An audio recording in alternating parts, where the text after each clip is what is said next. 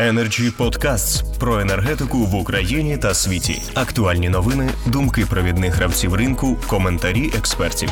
Energy Podcasts. Вітаю, шановні колеги. Вітаю тих, хто дивиться і слухає Energy Freedom на Фейсбуку, Ютубі, на LinkedIn, Energy Club. Пробадить далі серію подій та публікацій, які мають підказати нам відповідь на головне запитання, для чого існує компанія Нафтогаз. Хоча стисло ми це формулюємо як чи потрібен Україні Нафтогаз. Але насправді питання глибше, не просто так і ні. До речі, у нас має бути сьогодні так само опитування тих, хто дивиться і слухає з відповіддю на це запитання. Нафтогаз, НАК Нафтогаз засновано відповідно указу президента України ще в лютому 1998 року. А за кілька місяців постанова Кабінету міністрів України Документи визначили цю структуру як державне акціонерне підприємство із 100% статутного фонду компанії, які належать Кабінету міністрів, і наголошували завжди, що це мала бути вертикально інтегрована нафтогазова компанія з повним циклом видобутку, переробки, реалізації нафти та газу. Але уже у 2020 році. Експерти зафіксували збитки цієї структури на десятки мільярдів гривень.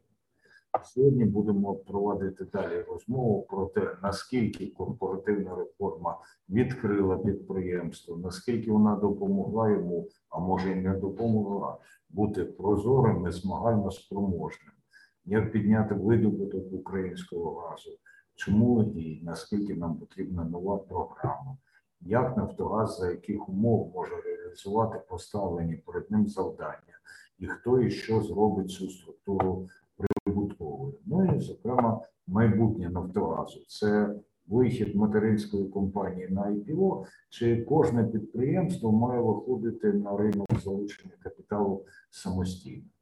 У нас сьогодні дуже цікаві і фахові умовці зібралися. Ми не встановлюємо ліміт регламентний на виступи.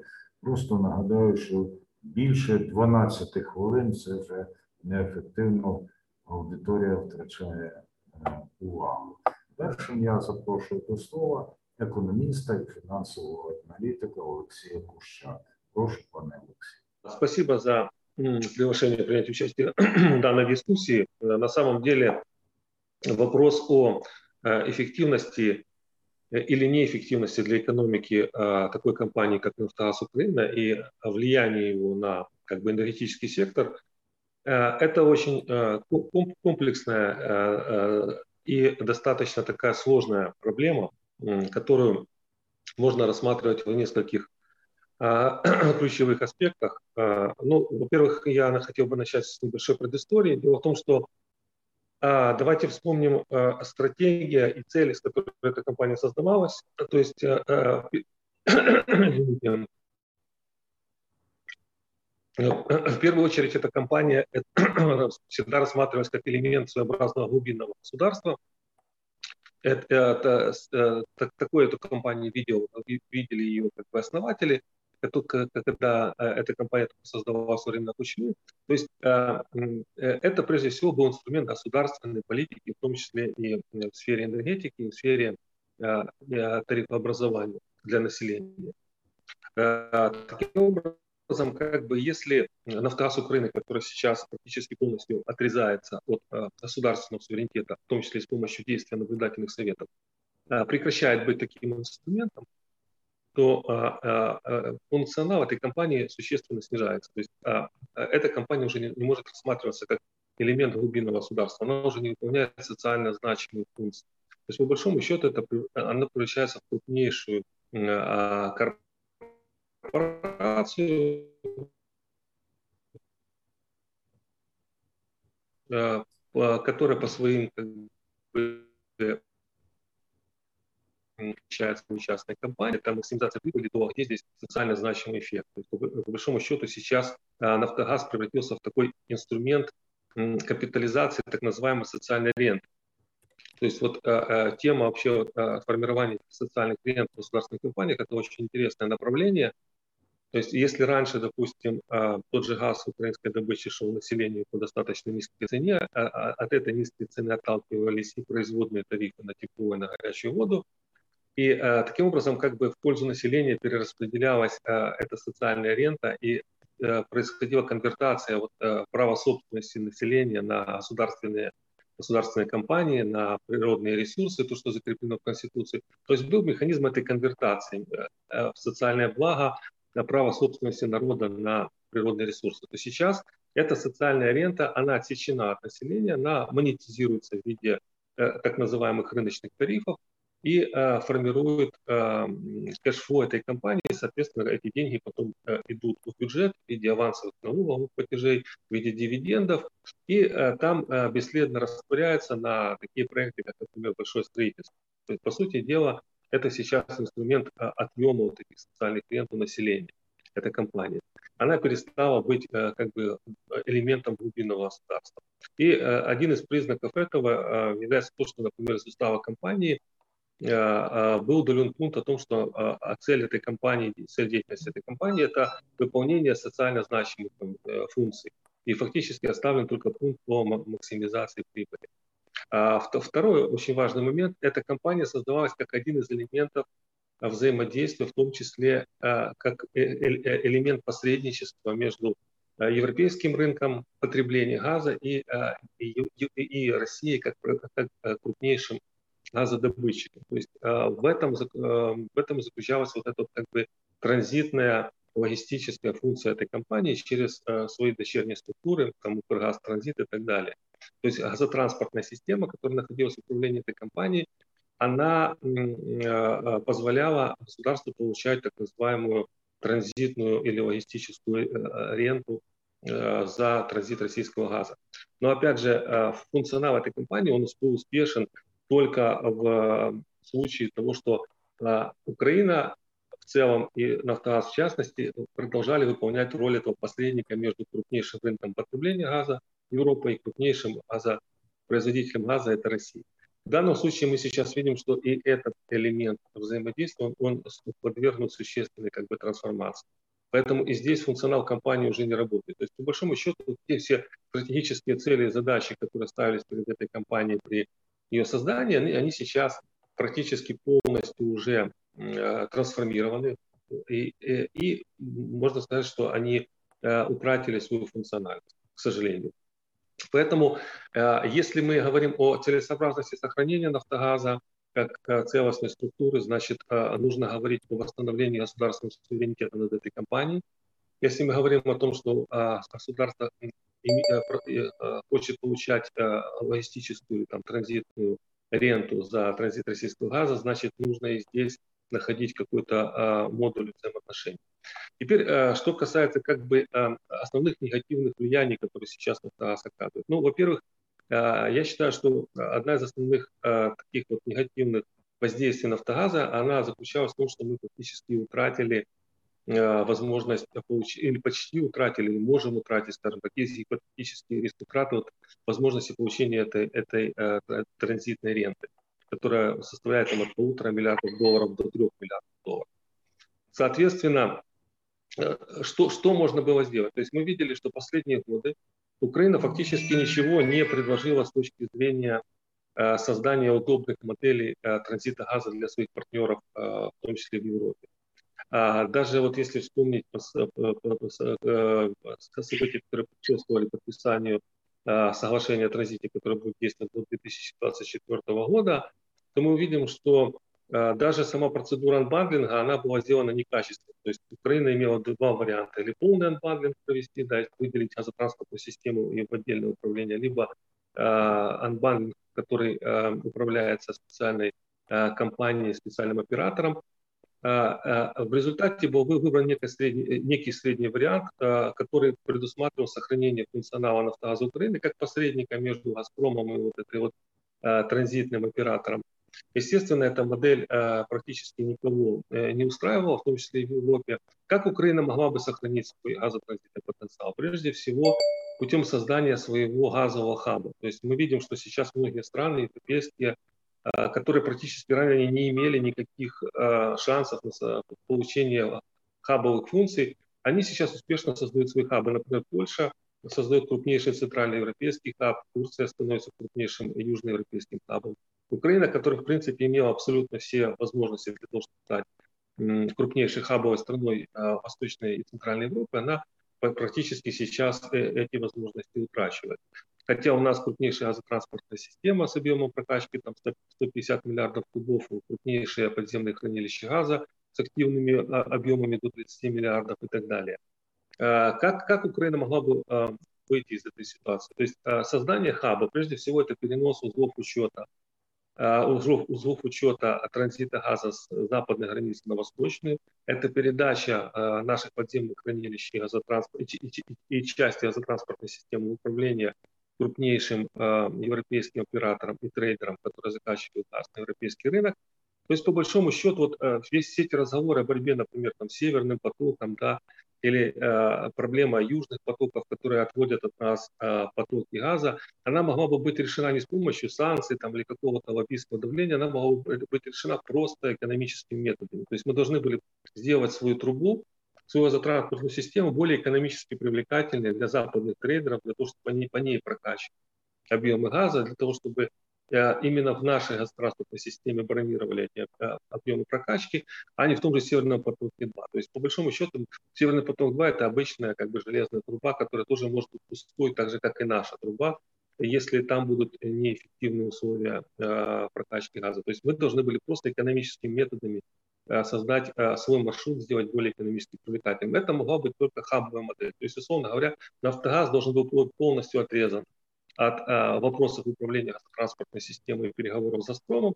И переговоры с «Газпромом» проблемы бронирования наших мощностей для прокачки газа, это должны были решать газовые трейдеры, газовые операторы, которые ведут эти переговоры с «Газпромом» уже десятки лет. Мы должны просто были предоставить свои мощности для того, чтобы создать этот хаб. Тогда действительно при а, наших потенциальных технических возможностях мы могли бы стать крупнейшей крупнейшим восточным и центральноевропейским газовым хабом, Вначале это был бы как бы э, молодой хаб с географической привязкой к нашим подземным газовым хранилищам. Затем это мог быть как бы промежуточный хаб уже для использования его как ценового бенчмарка, то есть определения цены, что мы сейчас определяем цену от европейских газовых хабов для своего внутреннего рынка, а могли бы определять э, сами, сами формировать э, ценовые, ценовые как бы, тренды. Ну и, через примерно 10 лет мы могли бы выйти на уровень зрелого хаба, когда наш хаб использовался для диверсификации газовых портфелей. То есть, по большому счету, как бы для этого, как я уже сказал, перенесение узлов учета с западной границы на восточную и передача всей газотранспортной, ну, части газотранспортной системы и подземных хранилищ в управление э, оператором и э, европейским трейдером, которые создали бы этот на базе нашей газотранспортной системы подземных хранилищ газа, создали бы крупнейший восточноевропейский украинский газовый хаб. Ну и второй момент, так, чтобы как бы много времени не отнимать, это вопрос, опять же, очень важный вопрос ценообразования. Тоже здесь а, а, негативный момент. Почему? Потому что нам часто говорят, что нужно обязательно с точки зрения цены на газ привязываться к импортному паритету. А, нам говорят, что в Украине должна быть цена такая, как в Европе и так далее, с учетом плюс там, а, логистика, плюс транспортировка газа с европейских газовых хабов в Украину. На самом деле мы увидим, что а, в мире нигде нет какой-то единой газовой цены. В каждой стране есть свои модели ценообразования. Например, в Америке, в США цена на газ значительно ниже, чем в Европе, и никто не говорит о том, что она должна быть там определяться по импортному паритету. А Украина, конечно, не США, потому что мы не энерго не, не профицитная страна с точки зрения добычи газа, а дефицитная, но тем не менее мы не Европа, потому что как минимум половину из 30 миллиардов кубических метров газа, которые потребляет наша экономика и население, мы добываем э, в государственной компании, если брать еще частные, то добываем 20 миллиардов. То есть две трети газа, который мы потребляем, примерно мы можем добывать э, сами. Соответственно, если создать внутреннюю рыночную модель, которая бы Э, как бы так э, разбавлял, разбавлял бы, условно говоря, газ собственной добычи с низкой себестоимостью, с дорогим импортным газом, то и цена на украинский газ для э, бытовых потребителей, для промышленных потребителей у нас была бы на 30-40% ниже, чем в Европе, за счет того, что нет такой как бы логистики, как, как это показано в формуле, когда через импортный паритет определяется цена, потому что газ добывается в Украине, и за счет того, что как бы происходило бы вот смешение этого как бы, украинского газа и импортного. И, естественно, все это должно было быть без права экспорта газа там, за пределы Украины.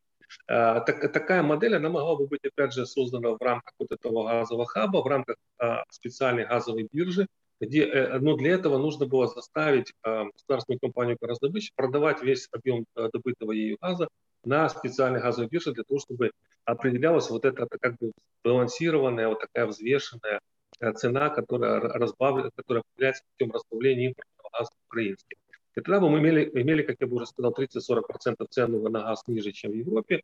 И, соответственно, это был бы колоссальный и э, стимул в части конкурентоспособности для наших предприятий, химической промышленности, так и для наших бытовых потребителей, которые получали бы газ дешевле. То есть таким образом мы видим, что и здесь вопросах ценообразования влияние нафтогаза э, крайне токсично и направлено на то, чтобы э, с помощью завышения цены на газ, э, получения вот этого огромного маржинального дохода превращать тарифы и цены на газ в дополнительный инструмент налогообложения среднего класса, инструмент выкачки денег из бюджета в виде субсидий. То есть мы видим, что здесь как бы прямая такая заинтересованность нафтогаза в том, чтобы совместно с правительством реализовать эти финансовые схемы по прокачке этих денег в виде субсидий, а потом обратно в бюджет в виде налогов и так далее. То есть на самом деле там а, тоже есть очень серьезные негативные коррупционные моменты, которые потом влияют на общую ситуацию в экономике. Спасибо. Дякую, пане Олексію, за комплексність вашої промови і за те, що звернули увагу на соціальний аспект. Єдине, з чим я не згоден, коли ви кажете, щоб не віднімати часу. Ви не віднімаєте його ви принаймні нам частину свого часу даруєте. Ну якщо не даруєте, то вигідно обмінюєте на час, який інші експерти разом з нами проводять.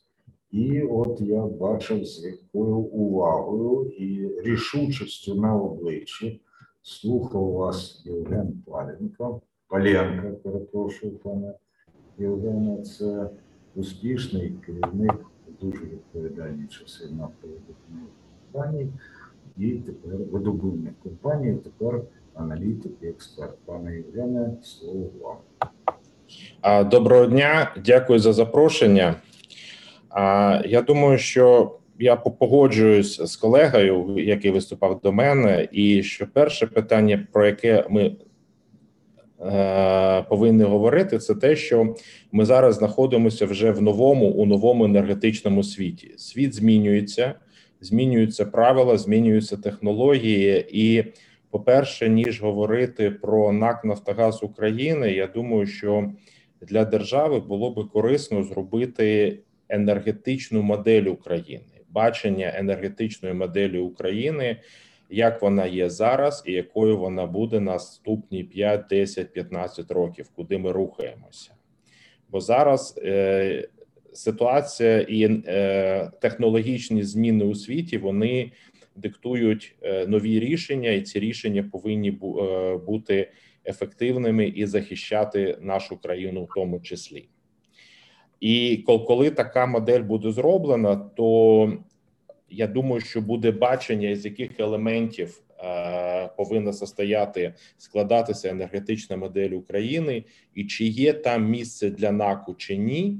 А якщо є, то які функції повинні бути у такій структурі, як НАК, для того, щоб е, Україна захистила себе енергетично? Я кажу не тільки про газ, я кажу про загальну енергетичну безпеку країни і функціонування і забезпечення як бізнесів, так і побутових споживачів е, енергії по тим цінам, які вони спроможні платити. Це, Це дуже важливо. Коли ми говоримо про НАК, то зараз, на жаль, ми маємо такого супермонополіста, який з одного боку має фактично 75% видобутку газу в країні, контролює зараз газ видобутку УГВ Чорноморнафтогазу, і наскільки я розумію, отримав фінансову допомогу від держави компенсації за різницю в тарифах 32,5 мільярда гривень е, в 2020 році. І за рахунок цих коштів отримав контроль над ресурсом газу Укрнафти. Це 1,2 мільярда кубічних метрів газу.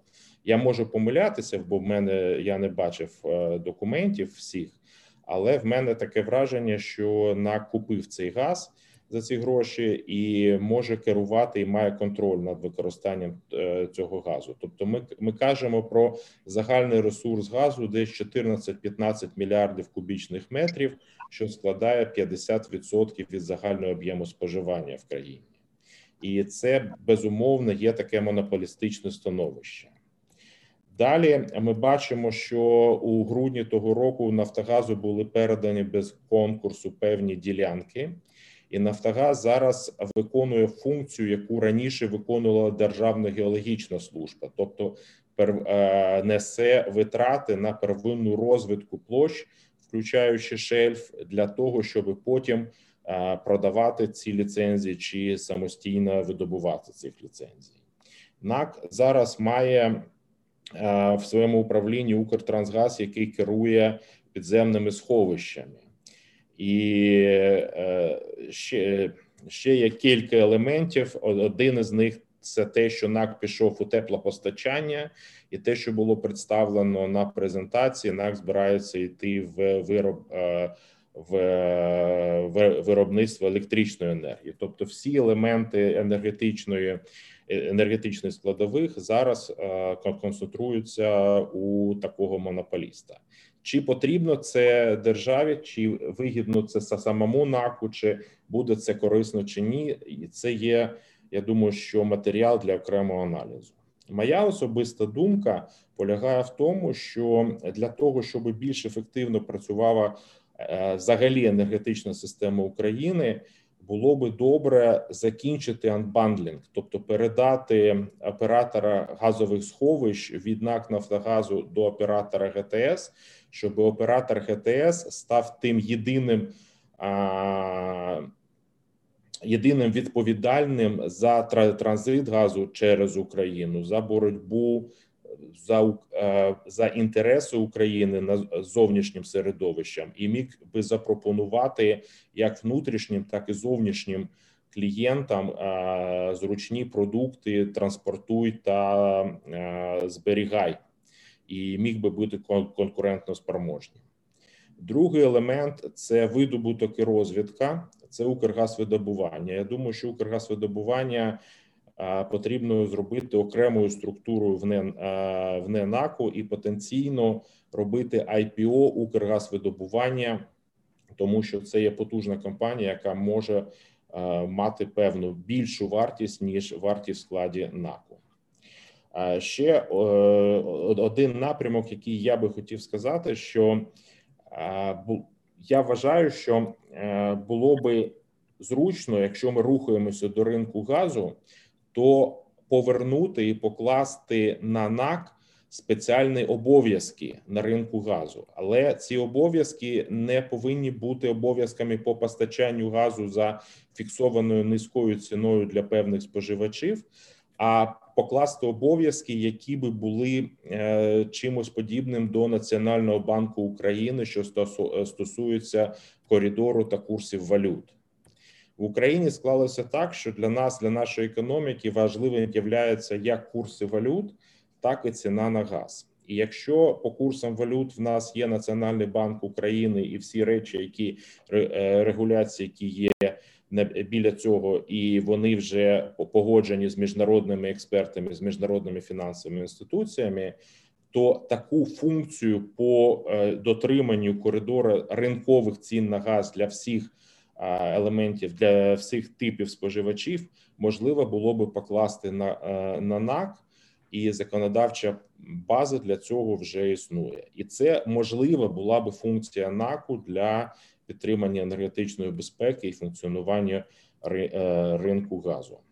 Те, що стосується функцій первинної е, розвідки площ геологічних, я думаю, що це цю функцію треба все ж таки зупиняти і надавати ці площі, продавати з аукціонів для приватних компаній, які би ризикували величезними грошима при проведенні розвідки. А у разі отримання позитивного результату держава б отримувала податки з видобутку і податки з прибутку. А витрачати кошти державні через НАК на високоризиковані проекти, включаючи е, проекти на шельфі, а це певне фінансове рішення держави, яке може бути на даний час не зовсім добре для держави. В мене все. Дякую. Дуже дякую, пане Євгене. Як завжди, і стисло, і глибоко, і завдяки цій комбінації об'ємно. Тепер передаю слово Юрію Коровчуку. Він незалежний енергетичний експерт і співзасновник інституту енергетики енергетичних стратегій. Прошу пане Юрію. Добрий день. Е, дякую за запрошення. Цікаво чути попередніх виступаючих. Дійсно, давайте якби по суті говорити питання, тому що питання стоїть конкретно: потрібен Нафтогаз взагалі чи не потрібен, так і дійсно можна тільки приєднатися до попередніх виступаючих, які намагаються певним чином сформулювати певні вже конкретні от е, цілі, завдання, які стоять перед Нафтогазом, перспективу. Е, ну, з іншої сторони, ну принаймні, я якби прямої відповіді не почув. Все таки, тобто, ну, наприклад, е, все таки дійсно має залишитись Нафтогаз України як певна група, як вони себе сьогодні називають. Ну так незаконно, так напівлегально, тому що залишається все таки національна національна компанія Нафтогаз України. Так, група Нафтогаз це сформована така радше, напевно. Ну можливо, данина традиції, данина моди, е, розвитку, можливо, певна така, якби позиціонування себе на рівні з іншими великими компаніями світу, так які працюють. Е, це так, це також, до речі, показово в цілій цій історії, яка сьогодні відбувається навколо Нафтогазу. Так, от, якщо говорити по суті, дивіться, що ми з чим ми маємо справу? Ми маємо справу тоді дійсно, от коли ви, пане Андрій Куликов, згадували, ну якби такий вступ робили да, до теми, то ви казали, коли була власне створена компанія Нафтогаз України. Це був 1998 рік. І от я бачу пана Єгера Дмитра, так дуже приємно його бачити. Е, він був одним з тих, хто працював ще в тій системі, яка була до періоду 98-го року. Ні, він пізніше працював, звичайно, так але до 98-го року. Тобто Нафтогаз України не існувало. Існував держкомітет, існували фактично ну спадкоємці організації, які працювали ще в умовах радянського союзу. Української радянської соціалістичної республіки, так потім нової незалежної України, тобто певна така ну форма відбувалася. Тобто, е, в 98 рік фактично ознаменував те, що нафтогазовий комплекс України так він повинен був рухатися в сторону. Власне, е, от, ну, можна це називати різними аспектами: там приватизація, там концесія, е, там приватно-державне партнерство, так ну вже такі вже ближчі до сучасних, наприклад, акцентів. І от з 98-го року цей процес процес мав почати рухатись в Нафтогазі України. Тобто, перший таким кроком був Укрнафта, власне, так яка була приватизована частково. Ну, про така скандальна історія, яка потім в лондонському суді отримала продовження. Там е, хто там як давав ці проценти акцій, хто домовлявся, хто скільки отримав.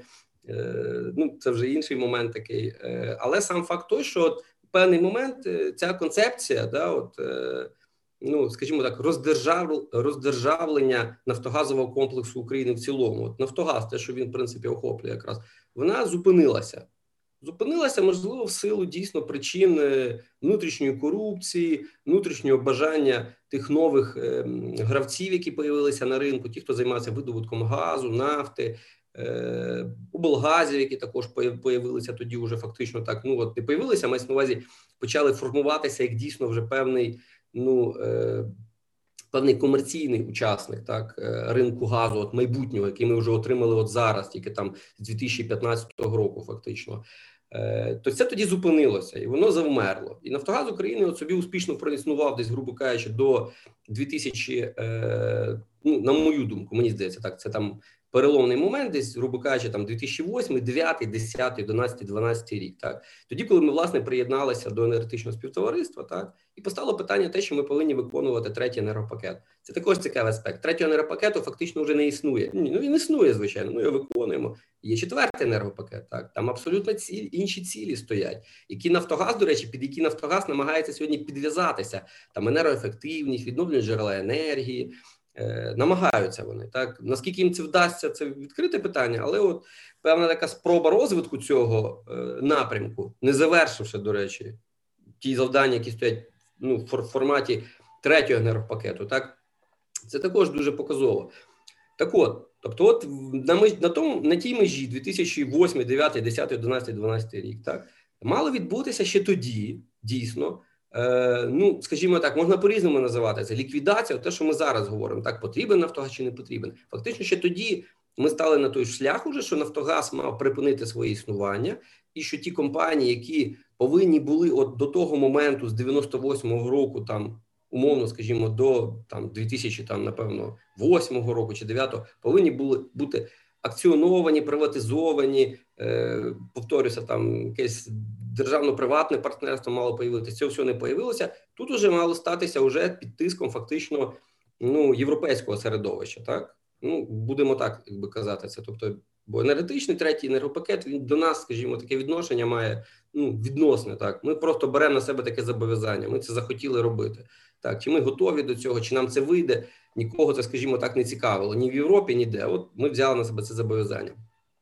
Так, от із там з 10-го, там там 11-12 рік, фактично компанія «Нафтогаз України повинна була вже переставати існувати, тобто вона повинна була е, розщепитися на окремі організації, в принципі, які традиційно існували, тобто теж Укрздобування, Укртрансгаз, тоді зараз оператор ГТС, е, Укрнафта, Укртранснафта, ключовий Чорномор Нафтогаз фактично вже якби закінчив свою історію з відповідними політичними змінами, які відбулися. Ну об'єктивно його не існує сьогодні, так. Е, тобто, до чого я веду? Що насправді те питання, яке ми сьогодні обговорюємо, рішення вже давно прийнято. Компанія «Нафтогаз України не має існувати.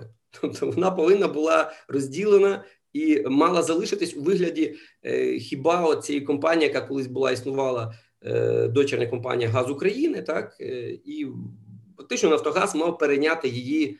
Е, її права, її обов'язки, тобто постачання, трейдинг е, газу споживачам. Е, і в умовах ринку, який вже появився в нас, так це звичайно ну, набагато складніше це реалізовувати. Ну в умовах ідеального ринку, нормального, тоді, коли йде конкуренція, і треба боротися за споживача. Ну Нафтогаз, скажімо так, він і зараз тяжко виграє. Не то, що виграє, він тяжко, якби в цьому процесі рухається, тому що є присутність цього фактору монополізму.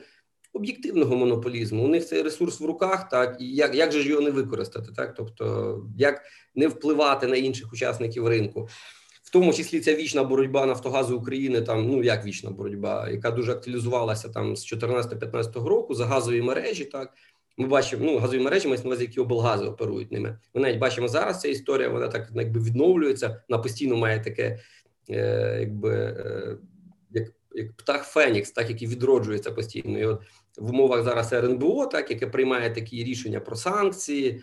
Е, такі радикальні рішення часто. І от вже фактично з березня місяця дуже показово, коли історія була з Донецько-Болгазом, коли держава позбавила ліцензії компанію незаконно, реально ну об'єктивно незаконно, тобто порушили все, що тільки можна, і фактично компанія якби викинули з ринку. Так ну якби да, там власник, нібито Курченко, да, ніби можливо якийсь політичний момент там був, але сам факт той, що це відбулося, так.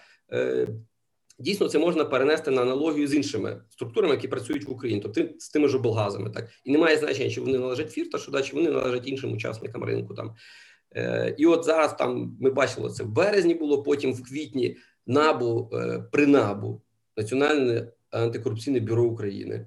Комітет ініціював власне перевірку облгазів, обленерго. Данілов, потім секретар РНБО, підхопив це питання, і 5 чи 6 травня, якщо я не помиляюсь, була його заява про те, що мовляв, ми зараз тут зберемо з усіх дані, кому що належить. І отак це питання воно до сьогоднішнього моменту йде також. Тобто Нафтогаз, фактично, Нафтогаз намагається далі, от в такому якби ключі боротися за цей елемент, тобто під, підпорядковувати собі це. Ну це якби такий внутрішній момент цікавий.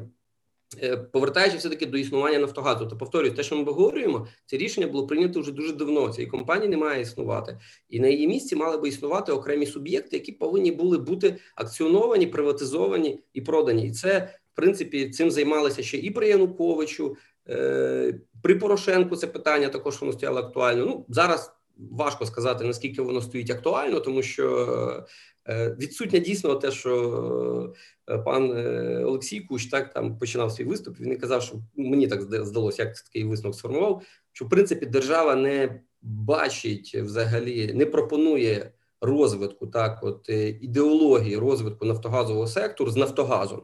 Тобто, бо нафтогазовий сектор ми розуміємо, що це таке, да? які складові його, які учасники. А яка там роль Нафтогазу? Це буде далі соціальний аспект відігравати ця компанія, чи це буде вже комерційний виключно е, діяльність? Е, для чого вона от? Нема сформовано з боку держави запиту, да, нема запиту, яка яка, яка роль має бути. І тому, е, скоріше за все, мені здається, що е, Нафтогаз України все-таки те, що от я говорю, що буде реалізована та вже давня давня ідея, повторюсь, і давня давня ціль про те, що е, вона має бути розділена. Е, ми побачимо все таки шлях. Е, ну от приватизації, коли я кажу приватизацію, я не маю буквально. Я радше би, от те, що пан Євген Паленко казав, так що IPO, наприклад, шлях так ну, ймовірно, цим десь можливо такі варіанти, можливо, концесія. Бо приватизація, ми можемо піти таким шляхом, звичайно. Ну у нас тут Центренергію і Одеський припортовий завод не можуть приватизувати да, роками. Я навіть мені страшно навіть уявити, що буде, коли е, почнуть виставляти на приватизацію укрздобування, пакет Укрнафти, Укртранснафту, наприклад. Хоча, хоча ці ідеї були сформовані і підтримані в принципі е, західними структурами. Так е, наскільки я знаю, і БРР аналізували ці питання, і Світовий банк. І, в принципі, Ротшильд, те, що вони розробляли, вони залучалися як е, консультант в цьому питанні. Тобто це не нове, це все присутнє. В принципі, всі про це знають. Якби. Е, І тому мені здається, що скоріше вже рано, чим пізніше, так е, питання Нафтогазу воно буде якби завершуватися. І е, я би там не погодився. Ну я так зрозумів, що от якщо вже сформувалася спостережна рада, вона сьогодні фактично відірвала Нафтогаз від держави. Держава не контролює Нафтогаз, і тому ніхто вже не буде нічого рухати. От все буде далі існувати в такому форматі, якому зараз є. Тобто куча компаній, реально тьма компаній там у них існує всередині Нафтогазу. Тобто, це це просто хто не знає, так його може він може думати, що є там п'ять компаній, і все. Там ж багато різного і по трейдингу понастворювали, і по теплу також понастворювало те, що, до речі, дуже цікаво. Це дійсно е- я якби аж закивав головою, тому що дійсно це надзвичайно актуальне питання, що Нафтогаз хоче залишитись на ринку теплокомуненерго. Ну, це взагалі питання ну бомба по великому рахунку. Так ну мається на увазі їхні. Перспективи потенційні, там вплив, бачення, зрештою, що вони взагалі хочуть там робити, і як головне. Е, Вже там про ціну газу я вже мовчу, там і взагалі умови поставок. Це окрема історія. Тому в цьому контексті мені здається, що просто кажу, ми обговорюємо я вже який раз це скажу питання, яке здається. Е, ну, якщо відкинути чисто такий людський е, ну побутовий рівень, коли там люди звичайно кажуть, «Ну, давно їх треба ліквідувати там і закрити. Навіть якщо відкинути цей момент, такий емоційний, просто з точки зору от розвитку і створення компанії, існування перехідного етапу, тому що той же ж указ, про який ви згадували, пане Андрій, 98-го е, року, так він тоді це навіть слово таке вживали реформування комплексу. Тобто, вже тоді, бачите, про реформу задумувались. Тобто, ми вже це все пройшли, тобто всі ці етапи. І сьогодні тільки питання стоїть в тому, щоб ну як це не парадоксально звучить, да, от є такий вислів, він якби відомий, він поганий насправді політичне рішення. Да, от. Ну, політичне рішення має бути, щоб фактично компанія Нафтогаз України перестала функціонувати. Тобто такий указ президента має вийти. Просто ну вже можливо це спрощена, якби картина, так яку я пропоную, так а можливо, саме так воно і буде реалізовано, Е, тому що з іншої сторони, е, ну певний ресурс от, монополії, е, там потужності і сили Нафтогазу, так він вичерпаний вже, тобто вичерпаний. Ми бачимо. І так, в принципі, як оператор ГТС відійшов від Нафтогазу, тобто він це єдиний, хто відійшов. Да, це не завершений анбалдинг, такий більш-менш формальний, але якби гроші Нафтогаз вже не отримує фактично да, з цієї сторони і не буде отримувати. Питання укрздобування, так яке там потихеньку якби загинається, тобто, ну бо нема знову ж таки розуміння, і е, всі ці плани, на жаль, які там малювалися: 2020, тризуб, е, там освоєння шельфу. ну це це не вкладається з точки зору знову ж таки розуміння, де взяти гроші, ключовий аспект. Тобто, коли там виходили, пам'ятаю рік назад, коли там Ватерландер там і Вандріли казали, ми там ну там реально там декілька десятків мільярдів, ой, декілька мільярдів доларів потрібно. Де де ж їх взяти? Тобто, ну це це ж якби ніби якби серйозний рівень здається. Тобто, це навіть ми можемо так якби оцінити тут з точки зору там умовно, так приблизно. А там здається, е, мають бути конкретні цифри. Так, ти повинен вже конкретно вийти і знати, де ти візьмеш ці гроші, і скільки грошей, і скільки і наскільки тобі їх вистачить, зрештою, тобто на рік, на два там чи на десять. Тому е, от це це буде стимулом. Мені здається, ці всі моменти і по оператору ГТС, і по укрздобуванню, і по Укрнафті, в принципі, та сама історія. Там уже запущений процес такий, ну фактично е, розділення. Подивимось, чим це все закінчиться. Мені важко зараз сказати сьогодні. Це я не, не беруся, якби оцінити. Е, але оці всі процеси вони будуть фактично підштовхувати до цього політичного рішення, чи це буде вже здійснено під тиском е, зовнішніх партнерів. Може бути і таке, так наприклад, чи це буде внутрішнє політичне рішення? Е, Головне, звичайно, всі ці історії, да, щоб е, ну, компанія Нафтогаз України не стала, знаєте, жертвою. Е, ну, ж далі модно говорити про про олігархів. От фактично жертвою такої, ну скажімо так, якби е, ну так я сформую, таке як олігархічна змова, так ну так, якби художньо е, висловимося. Тобто, тобто, певний відбудеться е, поділ так сфер впливів, і відповідно е, кожен отримує там е, свою компанію, свою частку впливу. Принцип так, як і зараз є, так як і зараз є. І от тут нічого не поміняється. Тобто, єдине, що зміниться, те, що Нафтогазу як такого не буде, буде просто трейдингова компанія на її місці, і всі компанії будуть існувати один по одному.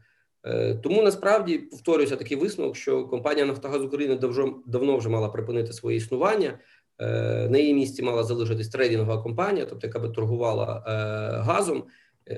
І в принципі, навіть за нею тоді мала би бути, бо вона би державною би залишалась би на першому етапі. Це довший етап, і ця компанія все одно тоді мала бути під особливим, скажімо так, пильним поглядом того ж регулятора і антимонопольних органів України. От десь такий план. Дякую.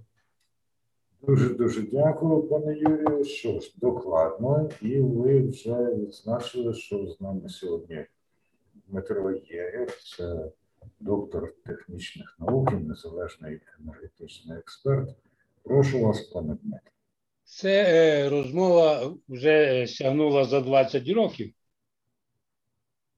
Про потрібний чи не потрібний створився він у 98-му році указом Кучми під другий тур виборів президента. Основний активний штовхач був Бакай. Ігор тоді був першим заступником е, комітету.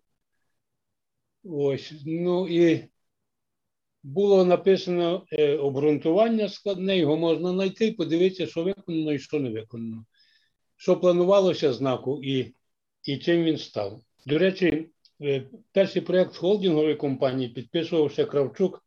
Сухін був такий покійний зараз, готував е, речі, він був першим заступником у комітеті. Ну, холдинговий варіант це мав якийсь смисл, а то, що сутворилося, воно називається компанія, воно не компанія, воно акціонерне товариство відкритого типу. Йому передано в управління державні пакети акцій підприємств по списку Кабмін. Що це таке? Е, ну, толком ніхто не знає. І що воно робить, то, що хоче, то воно і робить. Взагалі це було завжди вотчина президента, але зараз е, я так розумію, що стратегічного договору на транзит газу нема, газу е, газу за транзит розрахунків нема.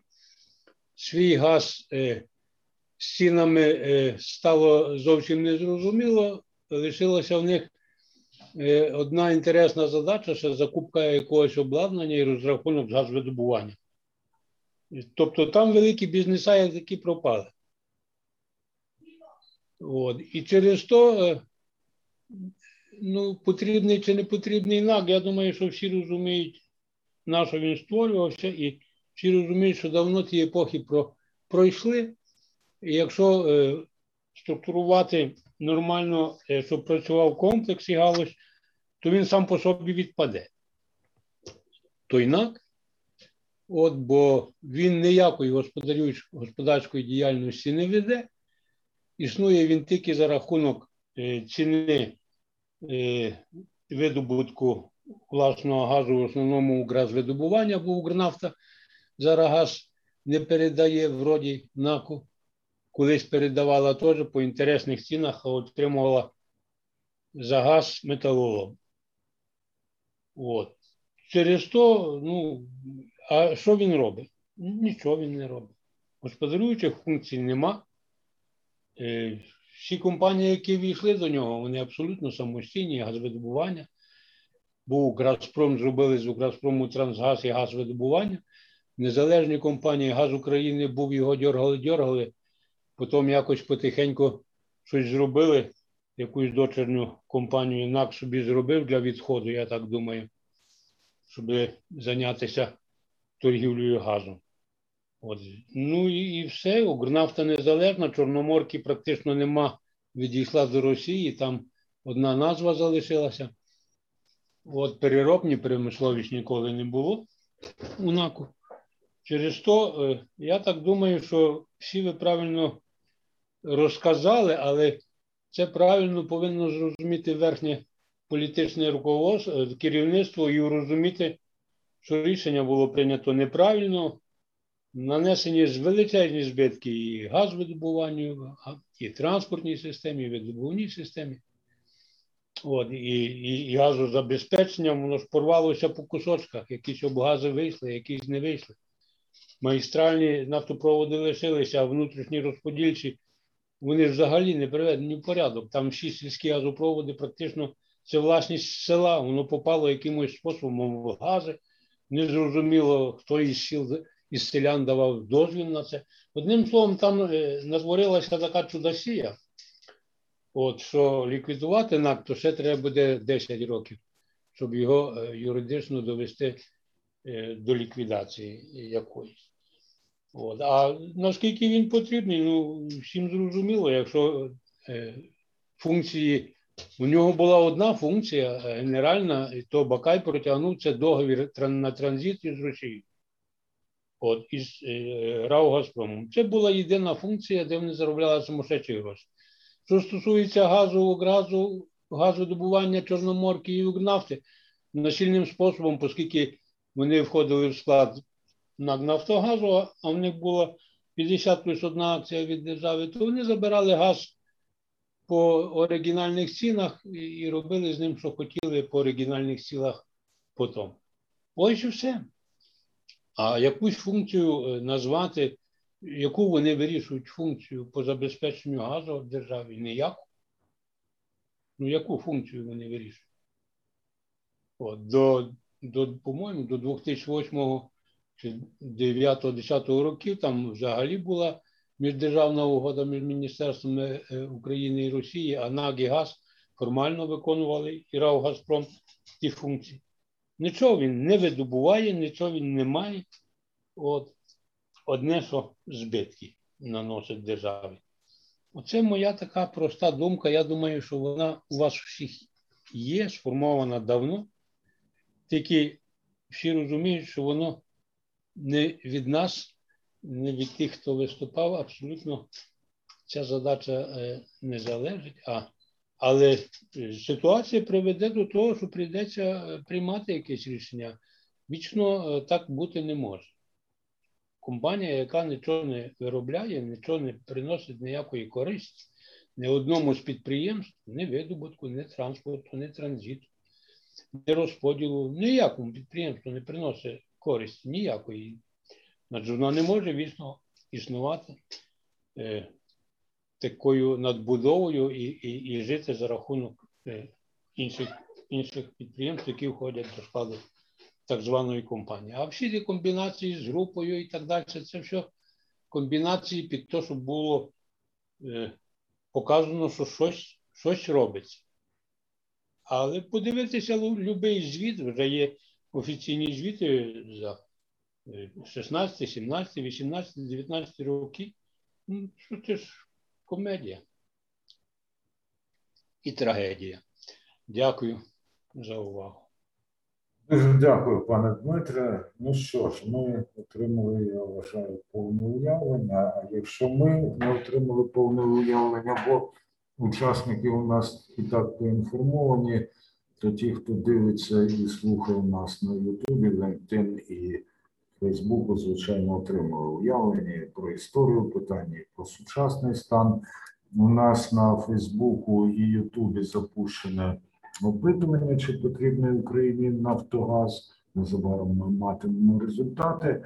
Зараз, е, якщо є у учасників обговорення запитання і репліки відносно того, що вони чим вони ділилися, то прошу. Якщо немає, то будемо підбивати підсумки сьогоднішнього обговорення. Є реакція на те, що одні одним сказали? Немає. Тоді прошу Юрія Кирильчука почати підбиття підсумку. Ну, мені здається, що дійсно, напевно, один із основних висновків об'єктивно треба погодитись з паном Дмитром Єгером. Те, що ну, на жаль, на жаль, не від нас це залежить. Ні, від нас також залежить, звичайно. Якби не можна сказати, що ми зовсім там, скажімо, не впливає на якісь процеси, але в будь-якому випадку дійсно саме рішення, сам підпис, е- який буде потім вже імплементовуватися, тобто вступати в дію, там буде компанія закриватися. Е- Це дійсно, якби все-таки сьогодні впирається у рішення представників влади. Е- Це перший момент. Другий момент, е, що дійсно також знову ж таки, те, що пан Дмитро Єгер казав, що щоб закрити Нафтогаз, ну закрити мається на увазі, от. Ми ж обговорюємо, там потрібен чи ні. Ну, ще 10 ще 10 років треба буде. Ну, Десь можна поводитись, ну якщо не 10, то принаймні, ну як точно, десь мінімум 3-4 роки. Ну, це вже так, щоб закрити і не відкрити. Напевно, так. Тому ці, напевно, такі от все таки основні висновки. А все інше ми, в принципі, проговорили. Так що дякую. Дякую, пане Юрію. Олексій Куш, будь ласка. Действительно считаю, что одна, одна из ключевых, скажем так, ключевых выводов, к которым мы должны прийти, действительно нужен или не нужен нафтогаз в существующей как бы, системе координат. И э, здесь мы действительно, как бы вот если резюмировать выступление, нафтогаз сейчас э, превращается в определенный анахронизм прошлого, то есть внешние условия, при которых он создавался, внутренние условия, существенно изменились. И нафтогаз становится таким определенным историческим анахронизмом. А попытки его использовать в новой системе координат приводят к еще более как бы, негативным последствиям. Соответственно, если у нас нет своеобразной исторической машины времени, и мы не можем как бы там вернуть определенные внешние внутренние условия или параметры, при которых нафтогаз ранее мог быть эффективен, соответственно, то и нет необходимости в его сохранении как целостной структуры. А в то же время, как бы, если уж так научным языком говорить, то нафтогаз в нынешней системе координат в условиях его такого гибридного и, скажем так, не совсем функционального использования, он превращается в колоссального генератора так называемых экстерналей. Экстернали – это негативное воздействие на внутренних участников рынка, на население, которые не могут быть опосредованы с помощью рыночных механизмов. То есть, например, классический пример таких экстерналей – это цена на газ, по которой Нафтогаз продает газ украинской добычи населению, и, и, и на базе которой потом рассчитывается производный тариф. То есть Нафтогаз становится вот таким мощнейшим генератором этих негативных токсичных экстерналей, соответственно, его реструктуризация, его трансформация и то, о чем я говорил, выделение структур, которые могли бы заниматься газовым кабелем, могли заниматься продажей газа, в том числе и, бирже, и на бирже, для того, чтобы проводить ценовую балансировку. Все это могло бы снизить вот количество этих экстерналей в украинской экономике и внести определенный позитивный Дуже дякую, пане Олексію. Пане Єгер, будь ласка, ваше слово для підбиття підсумку. Та слово, е, слово просте. Знайти документи обґрунтування, які створював САНАК, проекспертувати, проаналізувати, і всім стане зрозуміло, що створювався він для одної задачі, і ні одну задачу він не вирішив. Ні одну. От. І все. А сама ситуація склалась так, що він ну, відпали в нього основні джерела. Договір на транзит відпав, ціна на газ забрати в Укрнафті вже не дуже виходить, в газодобуванні забирають, щось розраховується. Інших джерел у нього нема. Все. Дякую, пане Дмитре. Дуже стисло і дуже дієво. Він сам пропаде. Якщо ви не поможете не пришвидшити, то він сам потихеньку пропаде. Тільки це буде набагато довше.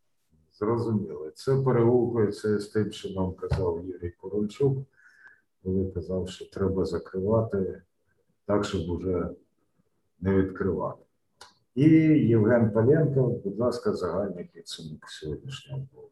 Ну, Я думаю, що дві основні речі. Перше, це те, що на всі е, треба дивитися в комплексі з врахуванням ситуації в електроенергетиці, теплопостачанні, вугільної галузі, дивитися на систему енергозабезпечення і функціонування в Україні і місце е, на НАК Нафтогазу в цій системі. І по-друге, це нам треба уникати монополій, бо присутність будь-якої монополії в будь-якій галузі воно несе загрозу як функціонуванню ринку, так і е, країні і самій монополії. І зараз в нас є на газовому ринку дві монополії: це НАК Нафтогаз і РГК, і е, треба приймати певні кроки роб, е, робити, щоб це, е, уникати цього монопольного становища. Дякую. Дякую. Ну що ж, ми отримали е, думки експертів, які між собою згодні, які можливо трохи у них лише тактика е, відрізняється, а стратегія і розуміння природи цього явища і потреби закриття Нафтогазу збігається. Тим часом опитування на Ютубі е, з простим запитанням, чи потрібен Україні Нафтогаз, е, дало відповідь е, 100% тих, хто взяв участь в опитуванні, відповіли ні. На Фейсбуку ситуація інакша. 55% вважають, що потрібний е, Нафтогаз Україні, а 45% вважають, що не потрібний. Ну що ж, люди мають право на власну думку. В кожному разі Energy Club не припиняє обговорення цієї теми. Будь ласка, стежте за нашими е, повідомленнями на сайті iClub.energy. Всім сьогоднішнім учасникам висловлюю велику вдячність і за те, як об'ємно і докладно вони говорили, і за те, що мені, наприклад, тепер ну, стало майже все. Зрозуміло. Але це майже все ж таки залишається. Тому розмова не припиняється, і ми до неї в тому чи іншому вигляді незабаром повернемося. Всім дякую за участь. Energy Club. Пряма комунікація енергії.